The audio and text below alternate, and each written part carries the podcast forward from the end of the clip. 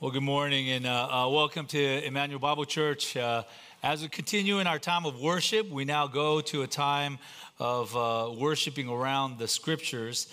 And we have been in uh, Ephesians chapter 6 as we approach really the final uh, handful of messages in the book of Ephesians. We are in this, this climactic portion of this letter to the Ephesian Christians.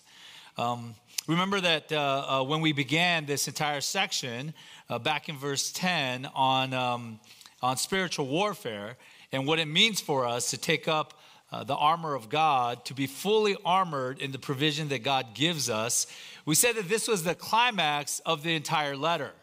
There's not a side, this is not an addition, an addendum, a PS, you know, would you, you know, feed the cat? Make sure you you know uh, water the lawn. It's this is kind of where paul wants to leave them. This is the last impression that the apostle would leave on these ephesian christians. So this is a letter that has walked us through some of the most amazing gospel truths right? The fact that god has preordained us to be his children in, in, in spite of our sinfulness right? In spite of the fact that we are dead in our trespasses and sins, He has sent His Son in history in order to redeem us for Himself. And that before the foundations of the material universe were laid. He's walked us through the, the, the depths of our depravity and the heights of His sovereign grace. And in walking all that through with us, He's given us application of how to walk how to walk in love, how to walk in wisdom, how to be imitators of God, how to care for one another to the degree that He has even entered into our homes to talk about our human home relationships, our household codes. How do we relate to those that are closest to us in the body of Christ? He's given us so much to think about, and then He will leave us with this final vision, this final illustration of what it will look like for us to walk out this Christian life.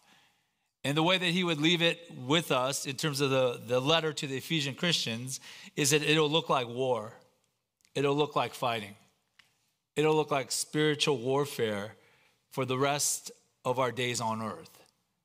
And that's something that we need to take so, soberly, we need to take seriously, and we need to examine carefully.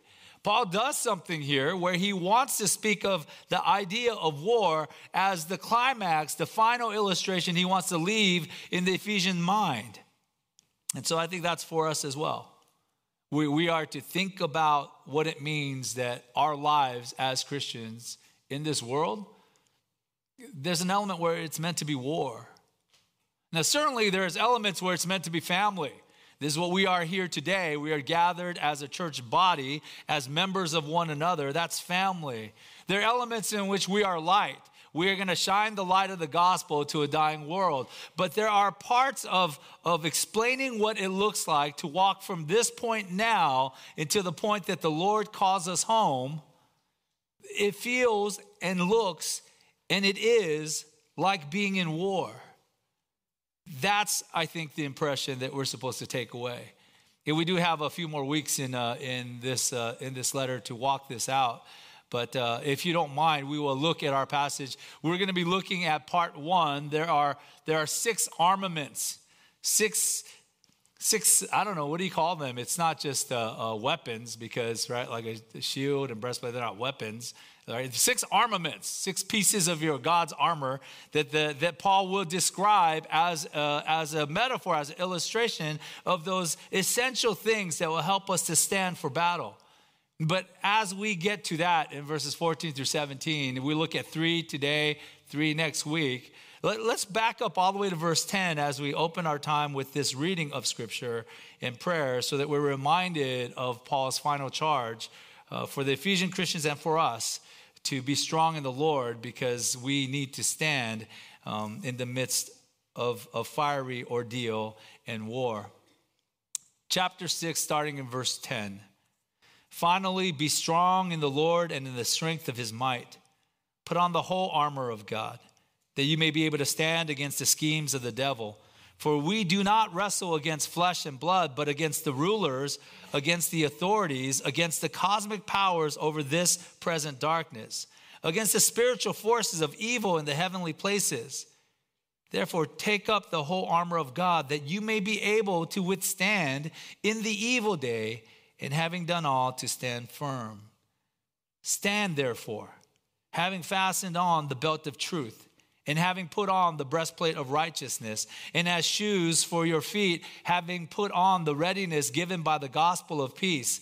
In all circumstances, take up the shield of faith with which you can extinguish all the flaming darts of the evil one and take the helmet of salvation and the sword of the Spirit, which is the Word of God, praying at all times in the Spirit with all prayer and supplication.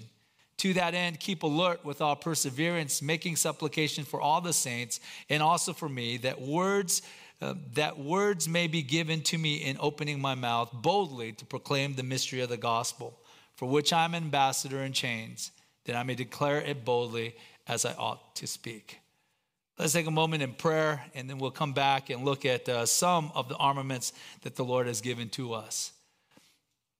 Heavenly Father, even as we come before you, we recognize that we're often so caught up in this material world and the circumstances of our lives that we are dulled into thinking that, uh, that the small difficulties or even the great successes, that that's all this life is meant to be.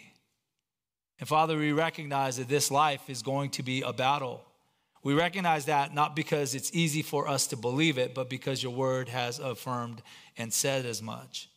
We believe your word that this is spiritual war and that we need to be prepared for the war that is before us. But Father, would you help us? Because we're often, Lord, in a stupor, we're often distracted. We have so many things that draw our affections and our thoughts towards other issues, temporary issues, circumstantial issues, challenges and temptations that lead us to believe that this is all there is. Father, we believe that we have eternal life in Jesus Christ and that eternity waits for us. So give us courage to live in this life in a manner that is worthy of the Son of God who has loved us and died for us. And Lord, even as we look at these particular armaments that, that are described here in Ephesians 6, Lord, um, help us to think well of the gift of faith and all the graciousness that you have bestowed upon us. To think well of the gospel of Jesus Christ and how we stand righteously before you, so that it might give us the courage and the capacity to stand firm. Remind us again and again, Lord, that we are to be strong in your strength, not in our own, and that it is your armament that will help us to withstand that evil day. So we praise you and ask that you would open our hearts to receive the word now. In Jesus' name, amen. Amen. As we come to verse 14 through 17, like I said, there, there are six particular armaments that are mentioned. We'll look at the first three. And as we do that, I want you to understand something. Paul has in mind right? A particular kind of soldier. This would be the Roman centurion. The centurion, because they're grouped in hundreds, and they were fierce, fierce warriors. In fact, according to the historians of that day, the Roman historians, the Roman centurion, that soldier, was the example par excellence of the faithful soldier. He was to be reliable under any pressure never giving way to his enemy forces. So the idea was that this individual was trained and supplied well enough that he would withstand anything that the enemy would press against them. And you know, for uh, hundreds of years, this particular type of soldier was not just successful in war, but successful in all sorts of war and they built armaments and capacities for military advances like no one had ever seen in the history of the world. They were not the Roman country or the Roman, right, kingdom. They were the Roman Empire. They had conquered all of civilized, the civilized world. And they had done that on the backs of the Roman centurion. This is what Paul is imagining as he's contemplating how do I make these Christians more serious about the life that they must face? How do I impress upon these faithful brothers and sisters in Christ that there will be challenges and difficulties, and that it should be assumed that these challenges, these difficulties, these trials, these fiery ordeals must come upon them? How do I illustrate for them that when they are facing the rest of their lives on earth, it is not just, I'm looking for the next blessing, Lord. I can't wait for the next wonderful thing to happen. There are wonderful blessings and things that will happen. But along the way, there's also terrible hardships and pains. And the best way that the apostle, under inspiration of the Holy Spirit, is able to express it to us is to compare it to war. The Roman centurion, fully armored, was by far the greatest single military thing, right, that in the arsenal of the Roman Empire. It, it, it, was, yeah, they, they made catapults and, you know, like these siege engines where these towers, they pushed it up against what? They made amazing things for war. We'll give them that. But at the heart was the Roman centurion each individual member of the military armed and ready for battle. If we take that illustration, I think this is what Paul is trying to give to us. He's trying to command each and every Christian soldier for the battles that they will face. And your battles will be different from my battles. Our battles will be different from each other's. But that's not the point. The point is, all of us will face part of this spiritual war. And all of us have been given enough by God to stand firm and to hold our ground. Verse 14 picks up then where we will pick up in the armaments, right? In the six armaments that God has sovereignly given to us.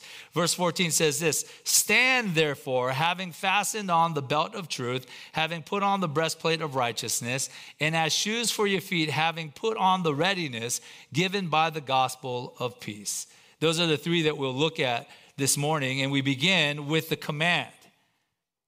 Verse, well, let me forgetting to advance our slides, and then the, now it doesn't work. See, that's what happens. Okay, here goes. Belt of truth, breastplate of righteousness, and shoes of gospel peace. So, as we begin with this idea of the belt of truth, is this working? Or am I? No. As we begin with the belt of truth, we begin with the, the overarching command. It's this statement stand therefore. Uh, the imperative then kind of builds, and everything else around it kind of lets us know how this standing will take place. Because so the way that I, I, think it's translated real well for us, verse 14 begins with stand therefore. It's a command for us to hold our ground. There's this particular scene that whenever I think of like hold your ground militarily, um, etc. in Gladiator. Do you guys know that? That's an old movie, right? When Russell Crowe was younger. And um, is, there's a scene where, you know, Maximus, the ex-Roman general, is now a gladiator. And his group of gladiators, they're all going to get slaughtered, right? Because a reenactment of this particular war in Carthage, and they're all going to get killed.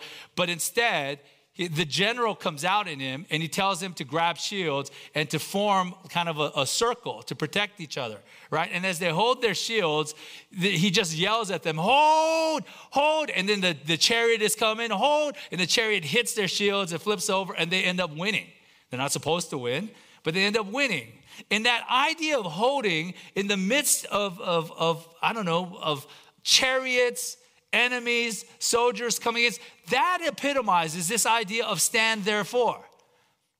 Paul's saying, look, if there's a spiritual war to be fought, and if battles rage around us, and if Satan and the demons are actually out to, to upend you, they're, they're seriously about the task of trying to cause you to lose faith, right?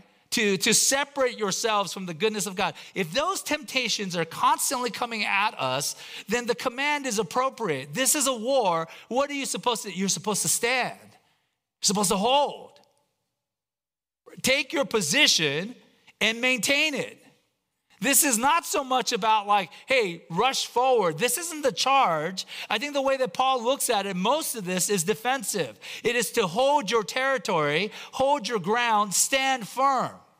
And so this stand firm is the imperative, it's the command, and all of these other things fit under it. In fact, all the other verbs that we'll encounter are participles. Having fastened the belt of truth, um, having put on the breastplate of righteousness, having put on the readiness given by the gospel of peace. So you see, it's like this is the command, and all the armaments given have been prepped for this war.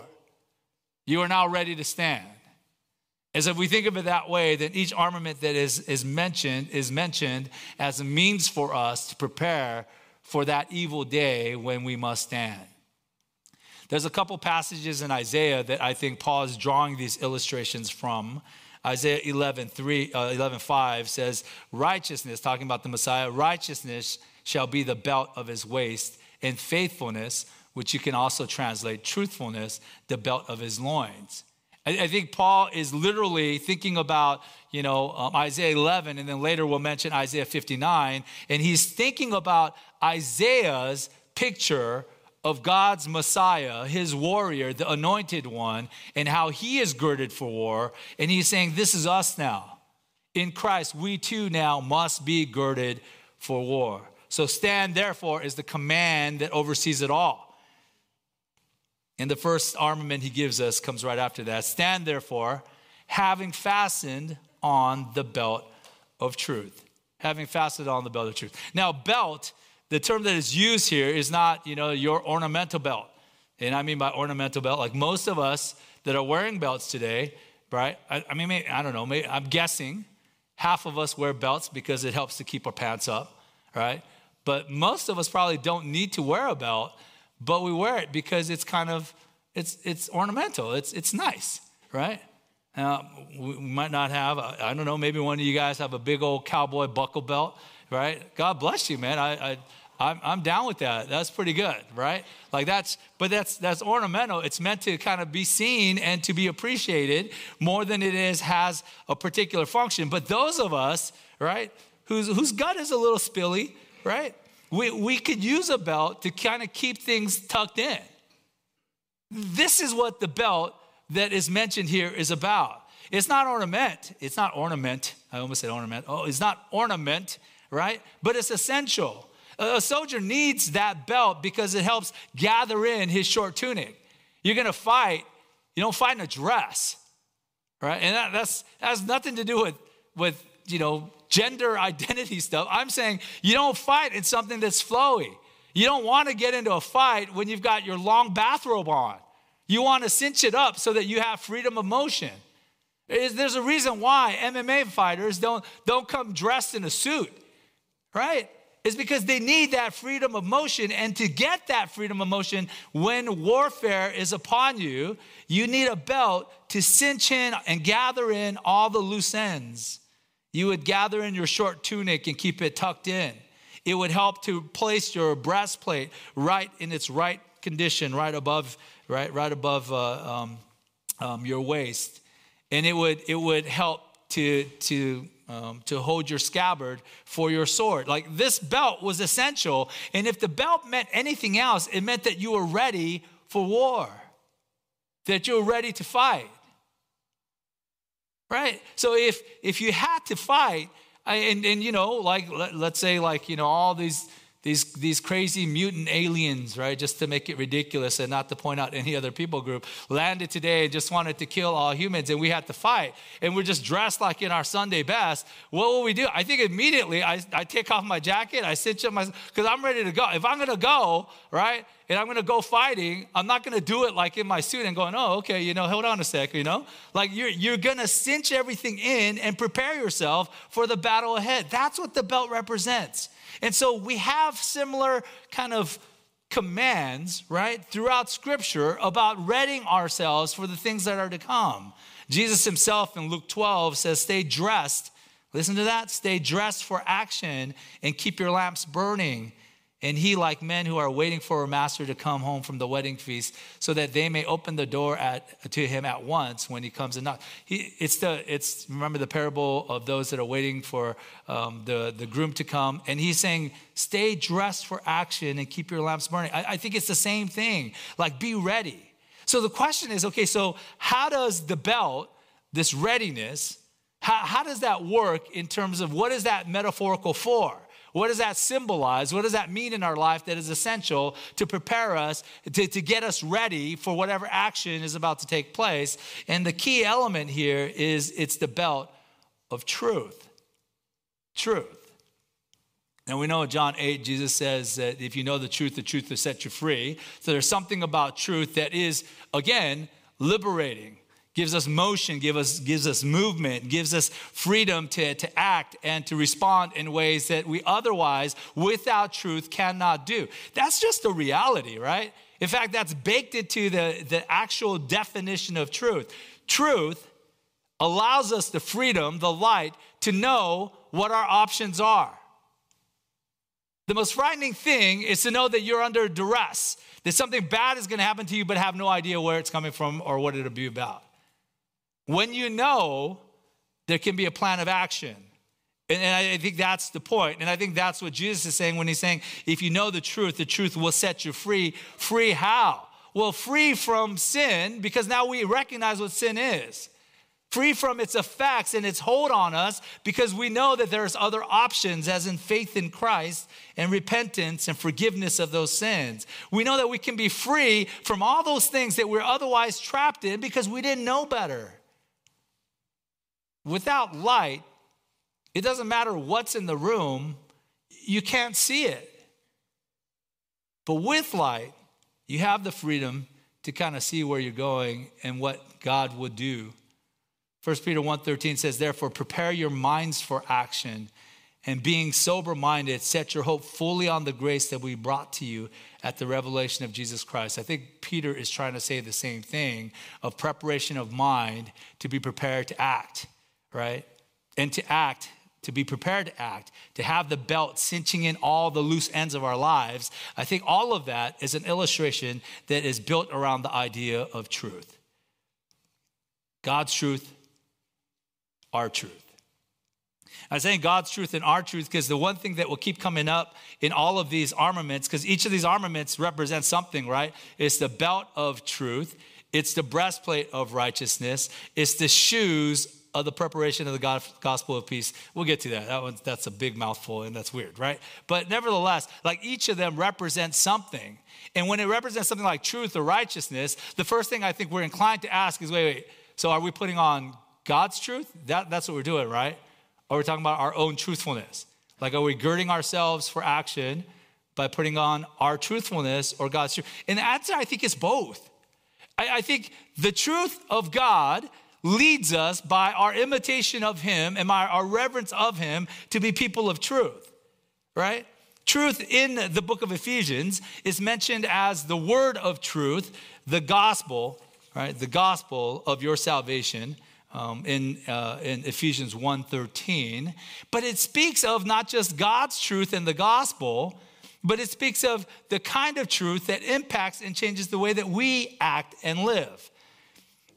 By the time we get to Ephesians 4, the very practical chapter of uh, how to walk out the new life, it talks about how in verse 15 we are to speak the truth in love so that we are to grow up in every way into Him who is the head, into Christ. Is that God's truth? Or is that our understanding and application? Of, I think it's both. Ephesians 4:25 says, says, listen, like there was a former way of living that we put aside, and it says this, therefore, having put away falsehood, that's the old man. We're not people of falsehoods and deceptions and trying to fake the funk and lying to each other put, having put aside falsehood, it says, Let each of you, Christian, each of you is to speak truth with his neighbor, for we are members of one another. Truth is part of what characterizes the followers of Jesus Christ because we have God's truth revealed in Scripture and in the gospel. That's what Ephesians had talked about in the first part of Ephesians. But now, as a result of that, the consequence is that we try to walk out that truth in truthfulness. We speak God's truth, we apply God's truth, and we speak honestly to one another. Why? Because we are members of one another. This is what characterizes, right, the family of God. Um, because we are a family, but because we are, and we are also a family of God, truth, God's truth, is our truth, and we speak truth. And let me give you some practical application to this because, like, we could leave that in that realm and go, yes, I'm gonna, I'm gonna put on my belt of truth, woo, right? And be all excited and not know what we're talking about. What are we talking about when we're talking about putting on the belt of truth? I'll give you a few applications. One is the idea of speaking truth to one another because we are members of one another. I'll say this way humility, right? In speaking honestly with our struggles and pains, that is a significant part of being part of the church family. Um, Christian, we are not called to put on a pretense of being better than we are. We, we are not called to protect everyone else, right, from knowing our difficulties or being burdened by our. We're to share one another's burdens. And as a result of that, on our side, we are not to put on airs or to act like we're better, but to speak truth. And so, to that degree, we talked about Ephesians 4, and I thought you could look at it there and kind of see, right? Ephesians 4, starting in verse 20, that's not the way you learn Christ, talking about the former manner of life. You learn Christ differently. And it says, assuming that you have heard about him and were taught in him, as the truth is in Jesus, to put off your old self, which belongs to your former manner of life and is corrupt through deceitful desires. Deceitful desires, right? Versus that which is true in Jesus Verse 23, and to be renewed in the spirit of your minds, and to put on the new self created after the likeness of God in true righteousness and holiness. Verse 25, we looked at earlier. Therefore, having put away falsehood, let each one of you speak the truth with his neighbor, for we are members of one another. And then it goes on to say, Be angry, do not sin, do not let the sun go down on your anger, and give no opportunity to the devil. I think that give opportunity to the devil speaks to all of that that has happened previously, not just anger, but speaking falsely, withholding information, like, like doing stuff that makes it seem like I'm better than I actually am. That's all nonsense. Speak truth one to another in the body of Christ. Secondly, embrace the truth of Scripture. We need to learn and to lean on God's truth, right? We also need to be wary of falsehoods in things that are half truths or things that are that are true but not nearly as significant as the general corpus of what God would have us to think about and to live for. I don't know if you guys ever considered it, but if you if you um, if you walk through if you in your reading um, Second Timothy, one of the things you find in Second Timothy that maybe we have glossed over when we're when we're preaching through it, when we're reading through it, is that Paul is so adamant about stop arguing over mythologies, traditions, and all this human nonsense. He thinks it's ridiculous. I, I, I think the Lord thinks it's ridiculous that we fight so many, even theological Twitter battles. It, it's weird, right? If you know the truth, then let the truth be truth. Be confident in what Christ has revealed in his word. So we are to lean and to learn God's truth and be wary of falsehood and unbalancedness that comes from half truth. So Ephesians 4, I have up there for you. We're kind of picking it up in the mid sentence, but I thought uh, otherwise it might not fit. Verse 14 says, So that we may no longer be children, listen to this, children tossed to and fro by the waves and carried about by every wind of doctrine, by human cunning, by craftiness in deceitful schemings. So that we wouldn't be tossed about by false things. Rather, verse 15, speaking the truth in love, we are to grow up in every way into Him who is the head, into Christ, from whom the whole body, joined and held together by every joint with which it is equipped, when each part is working properly, makes the body grow so that it builds itself up in love.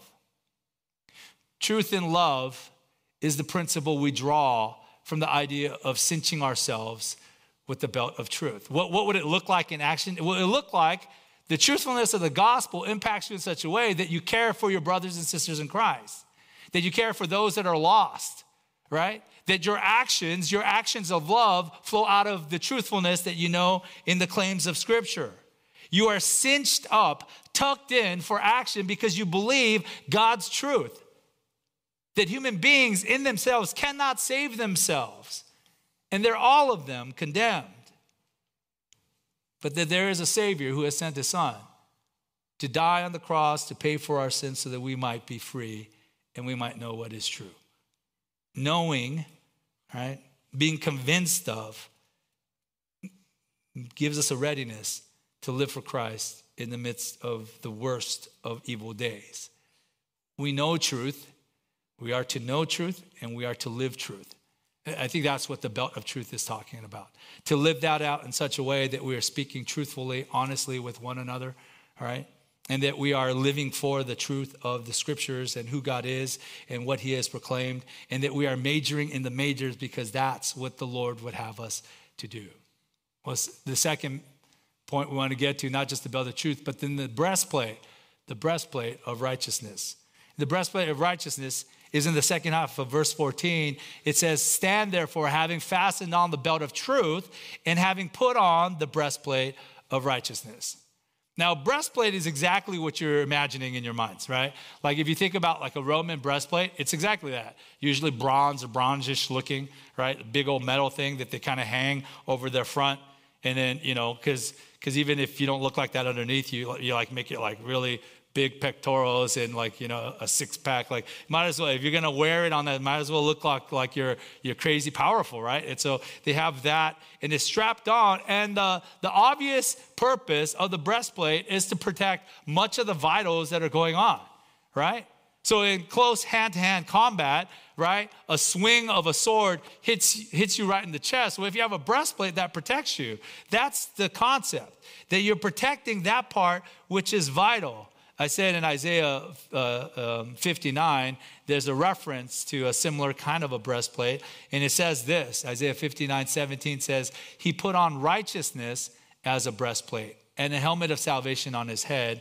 He put on garments of vengeance for clothing and wrapped himself in zeal as a cloak. Just talking about the Messiah, or in this case, I think it's the Lord, right? That, that he is coming and he is wearing a breastplate that is righteousness. So, so similar to the belt of truth, I think Paul is drawing this out from Old Testament illustration to say that there is a breastplate, something that protects us, that is an armament for war. And, and you know, if, if someone puts on, if you're if you're in Roman society in that day and someone shows up, right, into the town square fully armed, I think you assume there's something bad about to take place, right? Because they're, they're ready for war. And the breastplate was part of that. What is this breastplate? Like, like what is the metaphor Paul is trying to paint? He says it's a breastplate of righteousness, having put on a breastplate of righteousness. And again, that, that same concept comes up God's righteousness or our righteousness. If we're talking about exclusively of God's righteousness, and I think we would think that Paul means that we're to be armed with the righteousness that God has given to us, is that, that is Christ's righteousness that covers us. 2 Corinthians 5:21 says, For our sake he made him who knew no sin, Christ did not know sin, did not do sin, so that in him, in Christ, we might become the righteousness of God.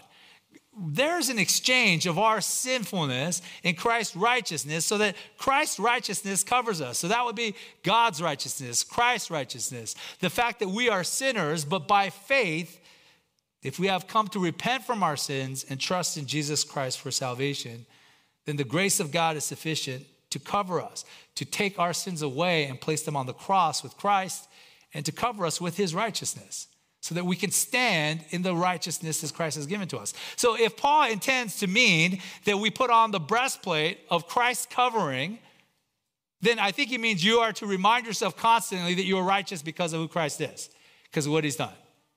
And that will be your confidence to stand firm. But if it's talking about our righteousness, all right, our sanctification, then I think Paul means that in, in light of what Christ has done for us, we ourselves are pursuing a life of sanctification. We use that term, and it means to set yourself apart in holiness.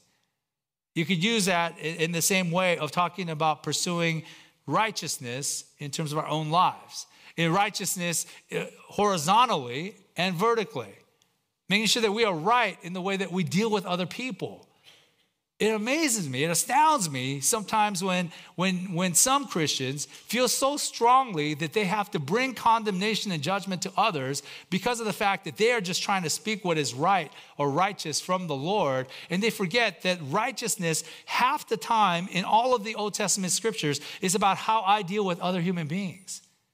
Do I deal with them justly? Do I deal with them kindly? Do I demonstrate God's graciousness and love as much as I, I, I, try to implore them to holiness and to honoring God and what God stands for? Right? So, I, again, I think it's a combination of both. I think we have a breastplate of righteousness because Christ's blood covers us, because we are righteous in Him. Our righteousness, our own righteousness, is impossible. Right? Isaiah 64 6, we have all become like one who is unclean it's like lepers. Remember, they would walk, if they're walking near any human beings or people are coming towards them, they'd have to bang on stuff and go, unclean, unclean. They have to publicly announce their uncleanness to keep other people from becoming unclean like them. And, and, Isaiah is saying, We are all like that. We are all spiritual lepers. All of us should be crying out our uncleanness, and all of our righteous deeds are like a polluted garment the best that we do in terms of morality and the things that we do that we think are right in the eyes of others is like filthy rags. We all fade like a leaf, and our inequities, like the wind, take us away. We're going to dry up and be driven away into judgment. That's Isaiah's statement in Isaiah 64. Romans 3 says the same thing none is righteous, no, not one. No one understands, no one seeks for God. All have turned aside. Together they have become worthless. No one does good, not even one. Well, okay, so what are we talking about, right? If we have this, this alien righteousness because of faith in Christ and we have God's righteousness, great. It's an impossible righteousness on our own. We have it in Christ. Fantastic. So, how does that work out? What does it look like if a Christian is actually wearing, right, and putting on God's armor, particularly this breastplate of righteousness. Well, what, does that, what does that mean? What does that look like? And I think one, it means that we take tremendous boldness because we have Christ's righteousness covering us. Um, Proverbs 28 1 is one of my favorite verses in the Proverbs. It's that the wicked flee when no one pursues, but the righteous are bold as a lion. So I love that imagery, right? Like, how do you, what are the wicked like? Well, they live in paranoia. They're running when no one's even chasing them because they're looking over their shoulder constantly because they know that judgment is not that far. And those of us that have lived in any pattern of sin, knowing that it is sin, we recognize that natural paranoia that God's to get us or someone's to get us, right? That, that fear of being caught, right? That is what the wicked look like. They flee when no one pursues. But the righteous, the ones that know that they are right with the living God, that they're standing before God is righteous. And for us, not because of the things that we did or didn't do, but because Christ and what he has accomplished for us. We stand in his righteousness. We are girded or we are we have put on his breastplate of righteousness. And as a result of that, we can be bold as lions. There is power in righteous confidence because of what Christ has done for us. Now there's a danger though, right? Because it's true that righteousness equals confidence and victory, spiritually speaking. But it's also true that this confidence can work backwards and we could seek to be self righteous, right? Full of ourselves. And instead of placing Christ's righteousness over us and depending on that, it feels a lot more like my own righteousness, or it feels a lot more like your righteousness trying to be pushed down upon me. Charles Spurgeon said, Nothing can damn a man but his own righteousness and nothing can save him but the righteousness of Christ. You realize there's a difference. It may not be a difference of the actual do or don't, right? We may agree as either an unbeliever as a Christian that adultery is sinful. And so I'm not going to commit adultery, so I'm righteous, right? That might be true, right? But the difference between my righteousness and Christ's righteousness is that Christ covers me. I'm not righteous because I didn't commit adultery or didn't rob a bank or didn't commit murder. I'm righteous because Christ covers me. See, the outworking of the individual particular sin or sin category might look the same on the outside, right? I, I do this or I don't do that. But I do this or I don't do that because, like a Pharisee, I, I demonstrate how serious I am about holiness. Or I do this and I don't do that. Because, like a Christian, Christ's righteousness covers me.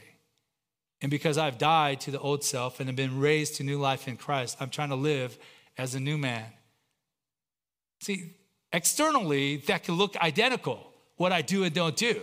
But internally, it has so much difference between saying my righteousness and God's righteousness through Christ in me. And that's what the breastplate is meant to be God's righteousness through Christ in me. So let me give you a couple, couple things here. One more. Yeah, th- this isn't working. So I just point.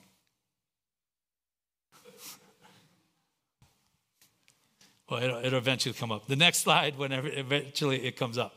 But uh, one thing I think that we could do by application in terms of understanding how to put on the breastplate of righteousness is to continue to grow ever more convinced of Christ's finished work for us, to cover us.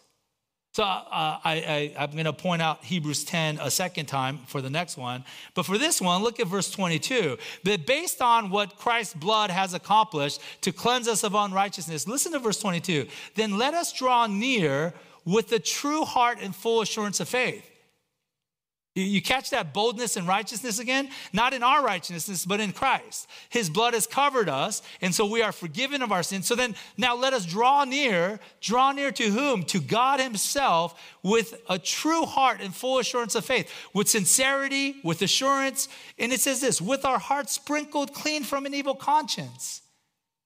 We could put the junk of our past behind us. Why? Because Christ has paid for it in full. There's no double indemnity. Christ has paid. And so, have I messed? Yes, I have messed up. But I can leave that behind. I can live with a clear conscience, with a, without an evil conscience constantly condemning me because of what Christ has done for me in establishing and covering me in, in his righteousness and taking away my unrighteousness. And our bodies washed with pure water. I, I am free. So we, we should grow in our conviction of Christ's finished work for me.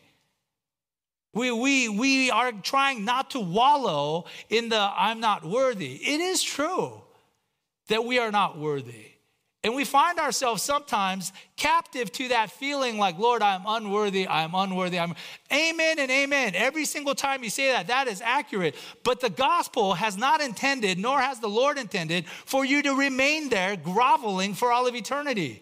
We are not going to be on the other side of, of of this earth and this heavens. We're going to be in the new heavens and the new earth, and we're not going to be like rolling around in the dirt like, I don't deserve to be here. I don't. De-. No, you begin there. That's true. But the gospel is intended to give you more than that the groveling effect of knowing you're a sinner. You are to walk with the confidence of knowing that Christ's righteousness covers you. That's, that's why you wear a bold breastplate of righteousness. You, you know who you are in Christ and you're growing in that confidence of who you are in Christ. And and what, so what do you do if if you fall into sin? I'm glad you asked, right? 1 John 1, 8 through 10, one of the most precious promises of Scripture. Verse 8 of 1 John 1 says, If we say we have no sin, we deceive ourselves and the truth is not in us. You're rocking around saying, Okay, I've overcome sin, period. I, I have no sin um, probably not accurate, and you're probably deceiving yourself, and the truth is probably not in you. But, verse 9, if we confess our sins, he is faithful and just to forgive us our sins and to cleanse us of all unrighteousness. If we say we have not sinned, we make him a liar and his word is not in us. If we say that we have never been in a state of sin or sinfulness, we deny that idea that we are born into sin and that we are by nature sinners, then we make God a liar and his word can't be true in us. But verse 9 is that valuable promise. If we confess our sins, he is faithful to forgive us, to cleanse us. But do you notice that? It's not just that he is faithful. The second word there is he's faithful and just. It's, it's not just as in, you know, merely or a little bit, right? Just enough. It, this is just as injustice. He is faithful and righteous to forgive us our sins and cleanse us from all unrighteousness. How would he be righteous in forgiving us our sins? He'd have to pay for it himself. And that's the point. God, God in Christ is faithful to forgive you of your sins, but he is also righteous and just. He practices justice in the forgiveness of our sins by placing your sins on the cross and paying for hell, literally paying for your hell on the cross so that your sins might be paid for in full. And then we are, might have our sins forgiven and that we might be cleansed from all unrighteousness. So, the practical application, I think, of putting on the breastplate of righteousness is to review constantly that Christ's righteousness is sufficient. Yes, to grow in that confidence, and also to confess your sins regularly, to examine yourselves, to ask yourselves, what was the motive in that? Why did I feel that way? What, what was I thinking about that? Why would I want that? And to recognize your fallibility, your fallenness, your inability to do this on your own, and to confess that, knowing that He is, he is both faithful and righteous to cleanse you of your unrighteousness. There is nothing healthier for us than having a steady diet of confession and examination before the Lord it humbles us, it reminds us of gospel truth, and it preps us for the battles ahead, right? Whatever else happens in our lives, we know who we are because the righteousness of Christ covers us. The last one this morning the shoes the shoes of gospel peace. That's the best way I might coin a phrase that is very unusual. Verse 15 says it this way, and there's a third uh, armament, and it says, And as shoes for your feet, having put on the readiness given by the gospel of peace. The ESV is doing the best it can, and the best it can is not very good, right? Um, and I'm not blaming the ESV. I mean, no translations can do this well. This is literally what it says. It doesn't even say the word shoes. If you want to transliterate the Greek, it says something like this having bound the feet in preparation of the gospel of peace. See, so I think it is, Paul is illustrating the idea of shoes, but see, the point is not the particular shoe. It's not about strapping up your, your Nikes, right? Or pulling up your Adidas, right? It, it is about not the shoe, but what the shoe gives us a preparation for our feet with the gospel, with the gospel of peace it, it speaks of the gospel, and I'm reminded um, particularly of this one uh, high school camp that, um, that I preached at the retreat. Like, it's like, I don't know, 15 years ago. And then I remember this one high school kid, right, who, um, uh, who was an interesting kid. And he was saying, well, you know, if, uh, if I'm not living like a Christian, like I'm living in sin in front of my friends, should I still be sharing the gospel with them? And I thought that's an intriguing question right? In other words, he thought that, you know, part of what he's supposed to do as a Christian is to share the gospel. Uh, uh, at least he was professing himself to be a Christian, right? But he would honestly admit that he's, he's living um, not very Christian life, right? In the face of the friends to whom he's allegedly supposed to share the gospel. And, and to be honest, to be fair, uh, the way he was asking it suggested to me that it was just kind of a general, you know, kind of a, a, a question just to kind of be posed because he's supposed to ask a question and not one that he sincerely was struggling with. Nevertheless, I think the answer to that is, is the principle of splinters and logs right? Remember the Matthew 7 principle? Um, how do you say to your brother, let me take the speck out of your own, own, eye when there's a log in my eye, right? You hypocrite. First, take the log out of your own eye, then you can see clearly, take the speck out of your brother's eye. In other words, don't bear a testimony for Christ if you don't bear testimony for Christ. Don't speak words that are contrary to your actions. Take care of your actions. Do what is necessary. Remove the log from your eye so that you can be helpful. That is a preparation necessary for whatever is to come. I think that's kind of the vein of the illustration of having your feet bound in the preparation of the gospel of peace. If Paul is thinking about a shoe, he hasn't mentioned it, but it would probably be the Roman caliga, an open toed leather boot, right? Nail studded soles, so it kind of, it's like cleats, right? Cleat sandals. And then you would strap it up around and up into your shin and your ankle area. So you just tie it up and then you run around that way. The, the point of those shoes is, is not to run. I, I just said run around that way. I should, probably shouldn't have said that, confuse you, right? But it's not to run. In other words, they're not cleats designed to run fast. They wouldn't wear shoes when they ran, like in the, in the Olympic Games. Um, these were shoes that were designed like cleats to hold ground. So, see, it fits, right? The original command that, that we are to stand, right? Stand, therefore, having fastened the belt of truth, having put on the breastplate of righteousness, and as shoes for your feet, having put on the readiness given by the gospel of peace. You have, you have secured your footing so that you can stand. So let's leave the, the whole idea of, of what kind of shoe aside and just mention that shoes are not mentioned here in, in the Greek. The idea is that your feet are bound in preparation. The point being that you're ready, you're stable. You're ready to do what you have to do, right? And so if you are stable and you have a readiness, and that's what we mean by having put on the readiness given by the gospel of peace, the gospel that brings peace gives you that steadiness. So I think what Paul is referring to here is that there is a steady footing that comes from constantly reviewing and understanding what the gospel message is. There's a readiness of mind, according to A.T. Robertson, a great New Testament scholar, that comes from the gospel whose message is peace.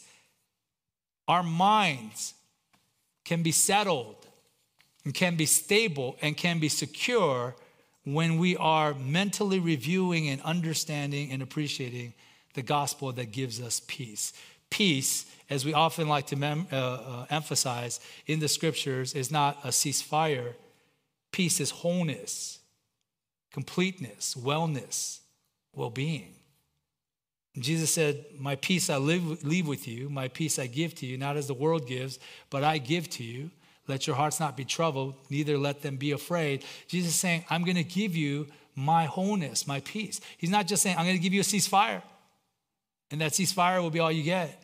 He's saying you have the peace of God. Philippians 4 7 talks about in all the anxieties, all the things that are troublesome in this life, right? Pray, make your request known to God, and the peace of God, which surpasses all understanding, will guard your hearts and your minds in Christ Jesus. There is something about the peace that comes through the gospel that is our readiness, that is our stability that makes us right not just with the Lord, but with one another, and gives us the confidence to stand firm.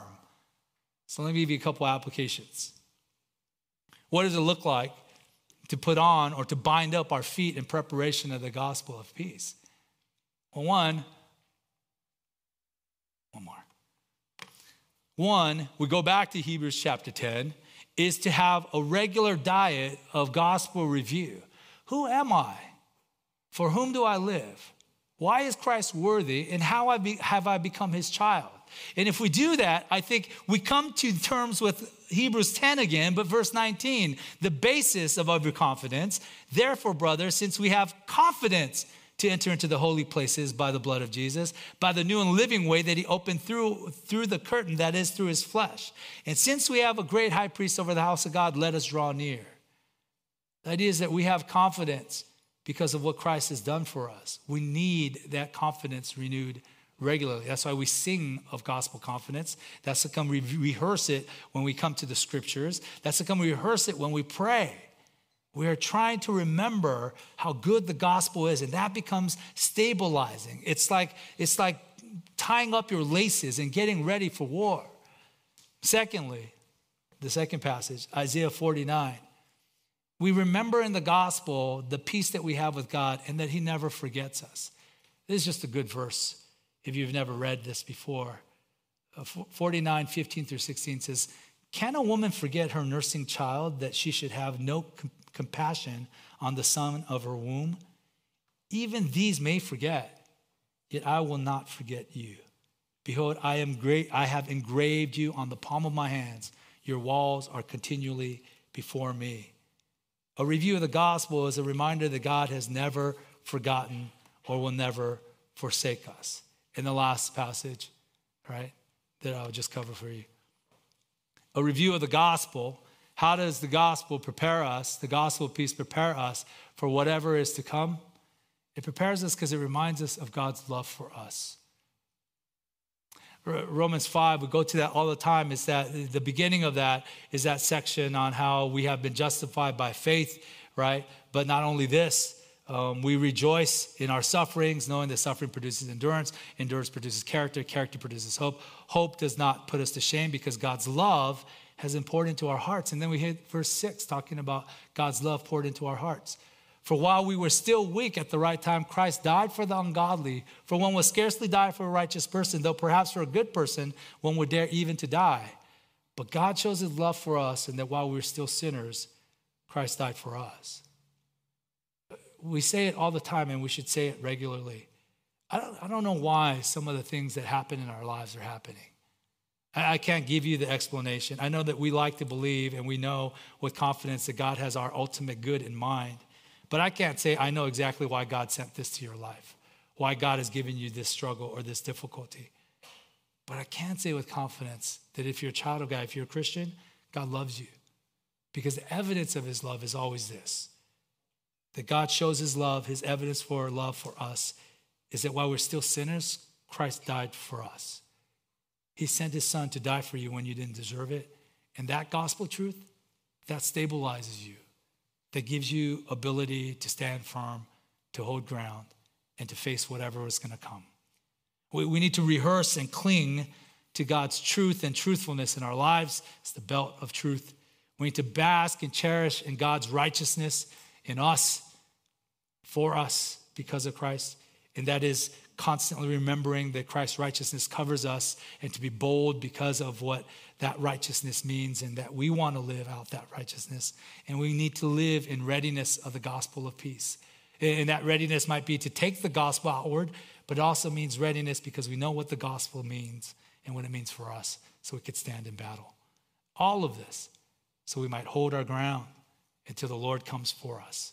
All right? This is what it means to be armed. All right? Spiritually armed for spiritual war. Let's pray. Heavenly Father, we thank you for your grace to give us your word, to give us a time of refreshment as we, um, um, as we sing your praise and think about the goodness of Jesus Christ and how our, our God, our Savior, had died for us. And so, Lord, would we rehearse these truths in a way that gives us strength in times when, we when things are so dark and difficult? Lord, we praise you for all the grace that you bestow upon us. But Lord, uh, as finite beings, we need to be reminded again and again. Be kind to us, remind us, refresh us, so we might stand in the evil day. In Jesus' name we pray. Amen.